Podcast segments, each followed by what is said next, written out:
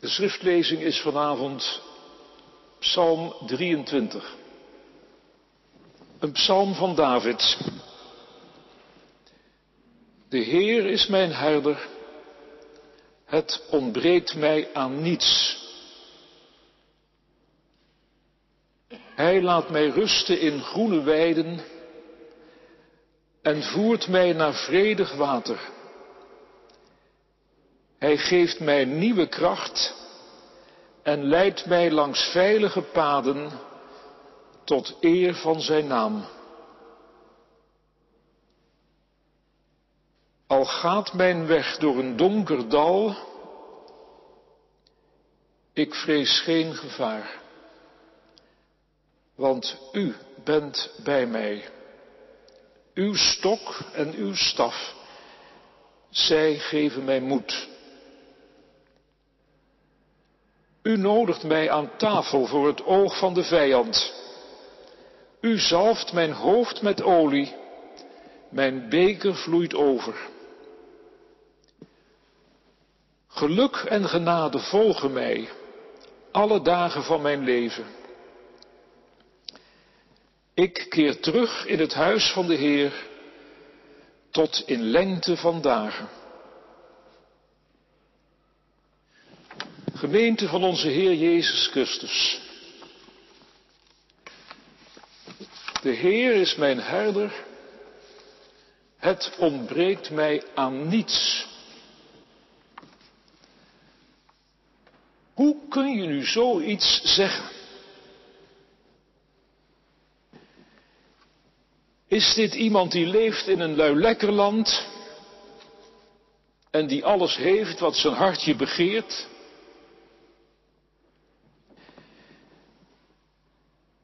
Is het iemand die lang uit uitgestrekt in een weiland ligt te genieten van de zon op een lome zomermiddag waar alle spanningen en conflicten van het leven zijn geweken,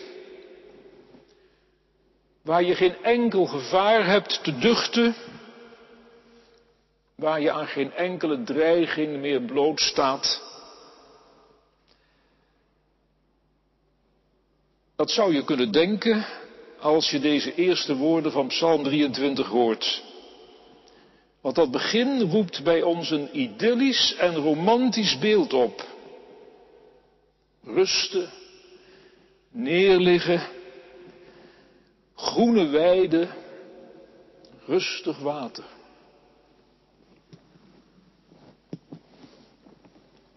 Wat kunnen wij met zo'n beeld? Is ons leven zo'n romantische idylle? Dit is toch gewoon te mooi om waar te zijn? Is het dan iets dat je alleen op een enkel piekmoment kunt ervaren? Maar wat dan meteen weer verdwijnt wanneer het leven zijn loop herneemt en alle beslommeringen terugkomen. Alle teleurstellingen, alle zorgen, alle angsten alle pijn? Of is het misschien een beeld van hoe het ooit was in een ver verleden, maar hoe het nooit meer worden zal, een verloren paradijs? Of, helemaal aan de andere kant, hoe het ooit zijn zal in een voor ons onbereikbaar verre toekomst, een hemelse zaligheid. De Heer is mijn herder, het ontbreekt mij aan niets. Wie kan dit zeggen?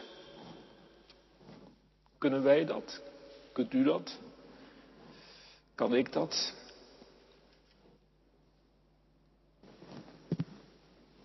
Voordat wij deze vraag ronduit met een ondubbelzinnig ja of nee beantwoorden, doen we er goed aan om niet te blijven staan bij deze eerste woorden van de psalm. Ze zijn tenslotte niet meer dan een begin en er komt nog veel meer. Laten we heel de psalm beluisteren. En dan niet alleen vanuit onze associaties en vanuit onze levenservaring, maar ook en allereerst vanuit zijn oorspronkelijke achtergrond in het leven en de wereld van het Oude Testament. In Israël is het in de zomer zo heet en droog dat het land verdort en dat daar voor de schapen niets meer te grazen valt. Dan moet de herder met zijn kudde op reis naar die plekken waar nog wel voedsel is te vinden. Een lange en een gevaarlijke tocht. Een plek van stilstand, maar een weg die gegaan wordt. Die gewezen wordt door de herder die de weg kent. Maar als je zijn rechte paden verlaat, dan verdwaal je en kom je om in de wildernis. De is op zoek naar jong, groen kruid. Die droge woestijn zoekt hij die enkele plekken waar het groen is. Dat is niet een weiland zoals wij dat kennen. Gras dat gezaaid is en dat overvloedig en weldadig daar ligt tussen de sloten in de rust. Nee, het zijn losse plekken in de droogte. Die moet hij zoeken. En de beek, waar het water niet bruisend naar beneden stroomt en dendert, maar waar het rustig stroomt zodat de schapen het kunnen drinken. Rustig water en groen kruid, dat zijn in de woestijn uitzonderlijke plekken die je moet zoeken. En het is telkens weer een verrassing wanneer je zo'n plek vindt. Dat heeft niets vanzelfsprekends. En het is in dit verrassende en uitzonderlijke gebeuren dat de dichter de nabijheid van God in zijn leven herkent. Of misschien kan ik beter zeggen, ontdekt. Vol verwondering. Zo is de Heere God in mijn bestaan. Als een herder die verrassenderwijs midden in de woestijn groen en water ontdekt. En zo is God voor mij. En dat is het tweede waar deze dichter zich over verwondert. De Heer is mijn herder. Kijk, de Heer is mijn herder, dat is voor ons een bekend lied. Maar voor deze dichter is het volkomen nieuw. Hij wist wel dat de God van Israël de herder is van zijn volk. Zo staat het ook op andere plaatsen in het Oude Testament. God is voor zijn volk zoals de herder is voor zijn kudde. En dan zou je verwachten, de Heer is onze herder. Maar de dichter zegt, verrast en verwonderd, de Heer is mijn herder. De God van Israël, de schepper van hemel en aarde, bekommert zich niet alleen over al die schepselen en over heel dat volk. Hij bekommert zich ook om mij. Afzonderlijk, mij persoonlijk. Hoe dat kan, is voor ons onvoorstelbaar.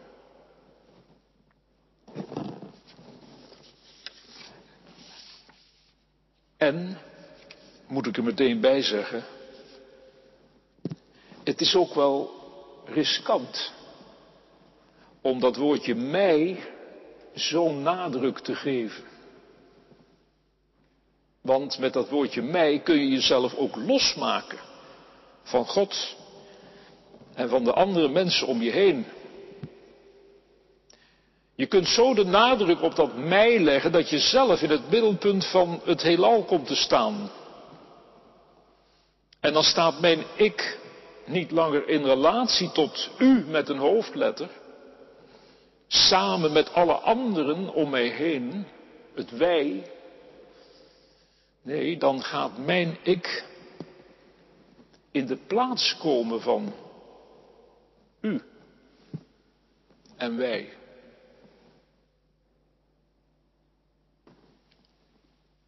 En zo worden we eenzaam.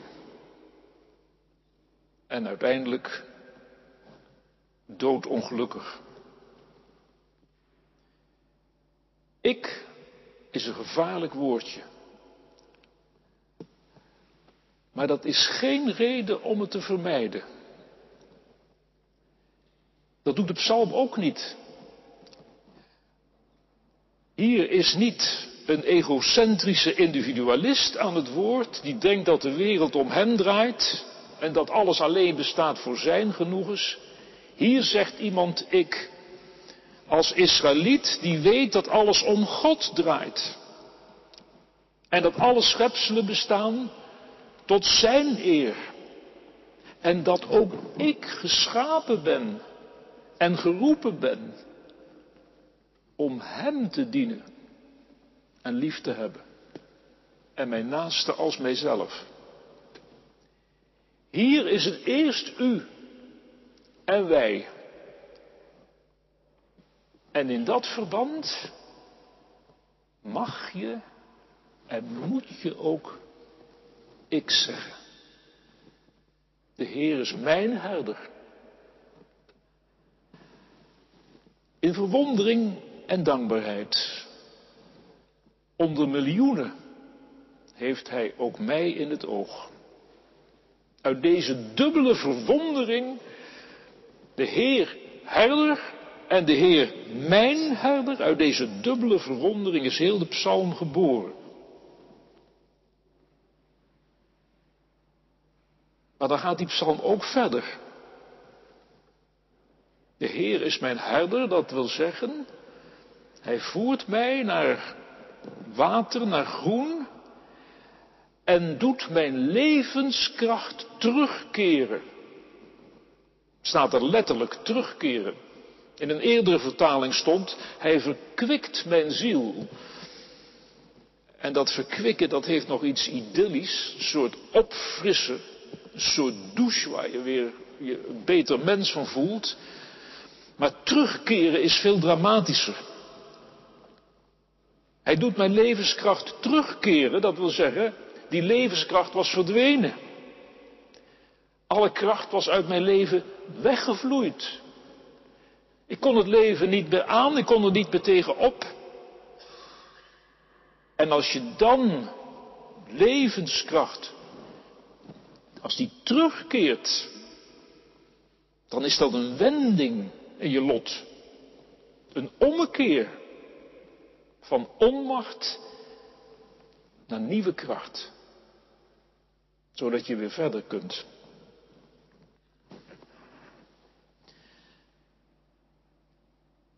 Dat betekent, gaat de psalm verder, ondertussen niet dat er dan geen gevaar meer is te duchten. De Heer is mijn herder, ook al ga ik door een dal in de schaduw van de dood.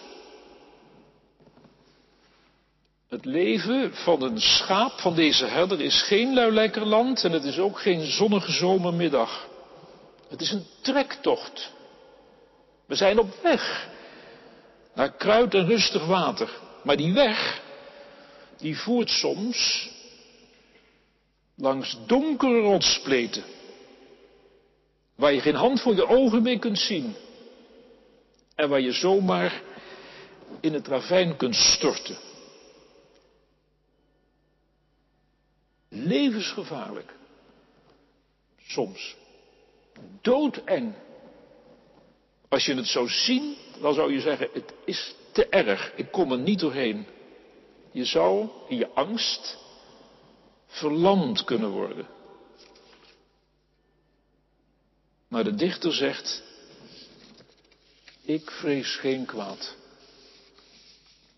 Dat zegt hij niet omdat er geen kwaad is om te vrezen. Dat kwaad is er wel degelijk. Maar hij zegt, er is voor mij geen reden om me door dat kwaad in angst te laten verlammen. Ook al ga ik door een dal van de schaduw van de dood, ik vrees het kwaad niet.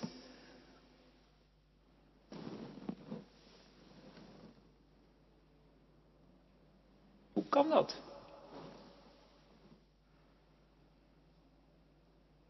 U bent bij mij.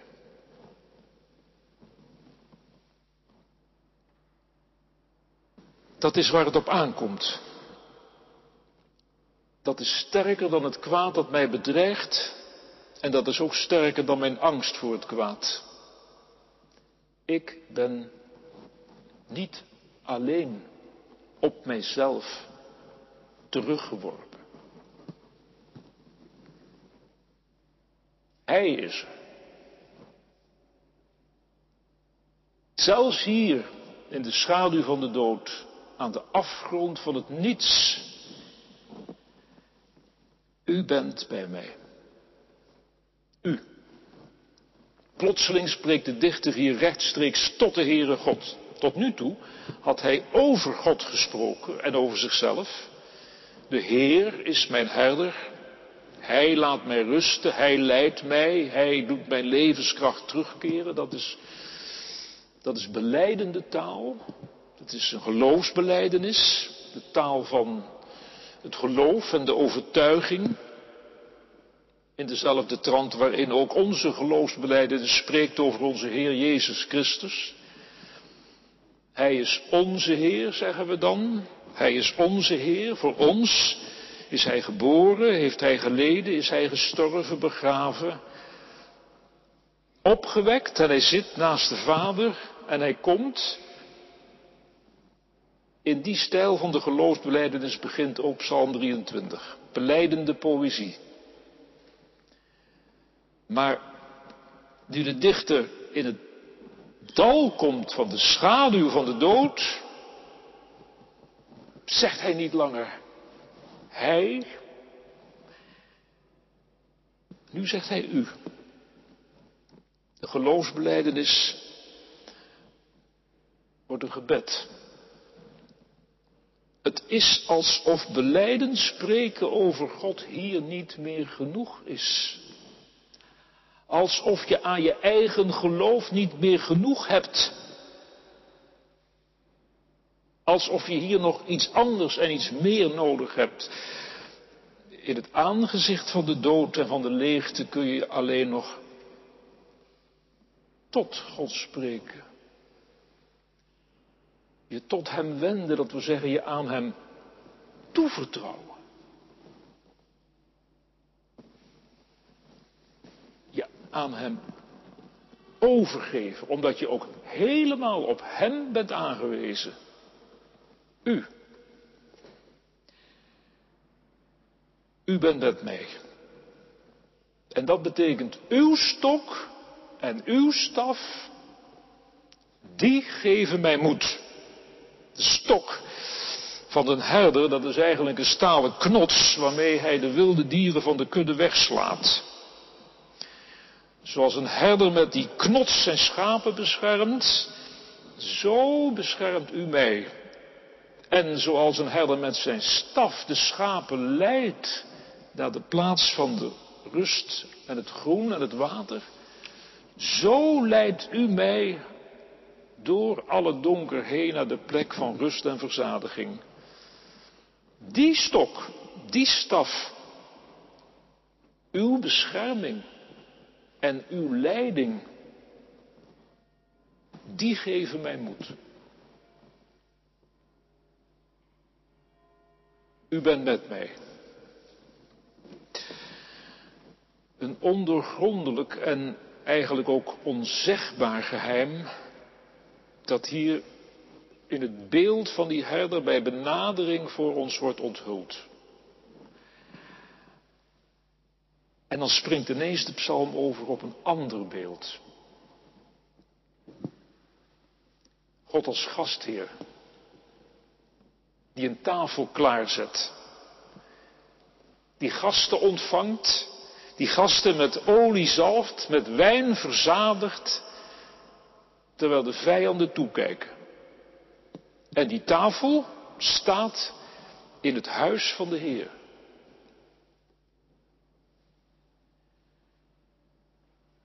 En nu zeg ik een ander beeld, maar is dit eigenlijk nog wel beeldspraak? Dat huis van de Heer, dat is toch heel concreet de tempel. En je kunt je dan ook het slot van die psalm, maar ook daarmee de hele psalm heel goed voorstellen als gesproken in het heiligdom, in de tempel.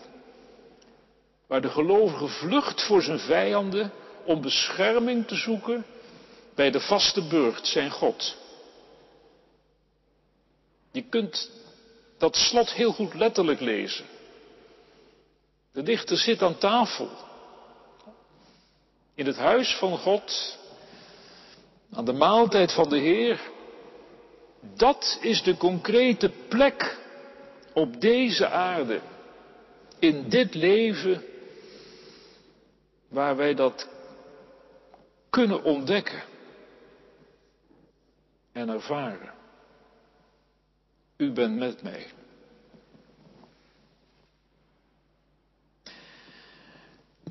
Niet om dan in dat huis van de Heer heel je leven te verblijven. Je komt er vanuit je leven naartoe, maar dan ga je er ook weer uit je leven in. En, zegt de psalm erbij, als je er dan uitgaat en het leven ingaat, dan zullen het goede en de genade van God je achtervolgen. Als een steun in de rug. Gods goedheid en genade. In de rug, ze zullen je opvangen. Als je struikelt en valt.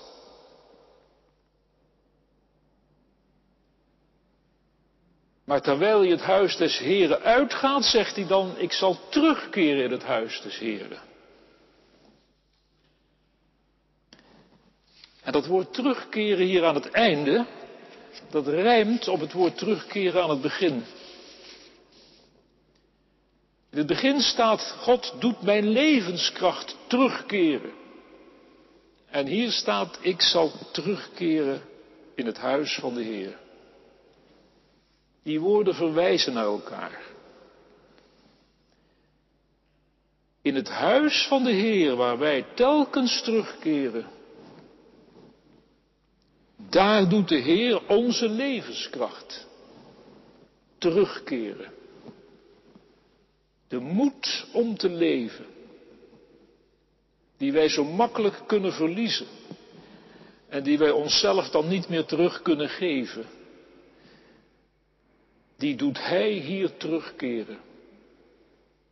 Wanneer wij terugkeren naar Hem in Zijn huis. Dit is de plek om het te leren zeggen. U bent met mij. En daar komt het op aan. En als alles om ons heen wegvalt, is dit het enige dat telt en het enige dat blijft.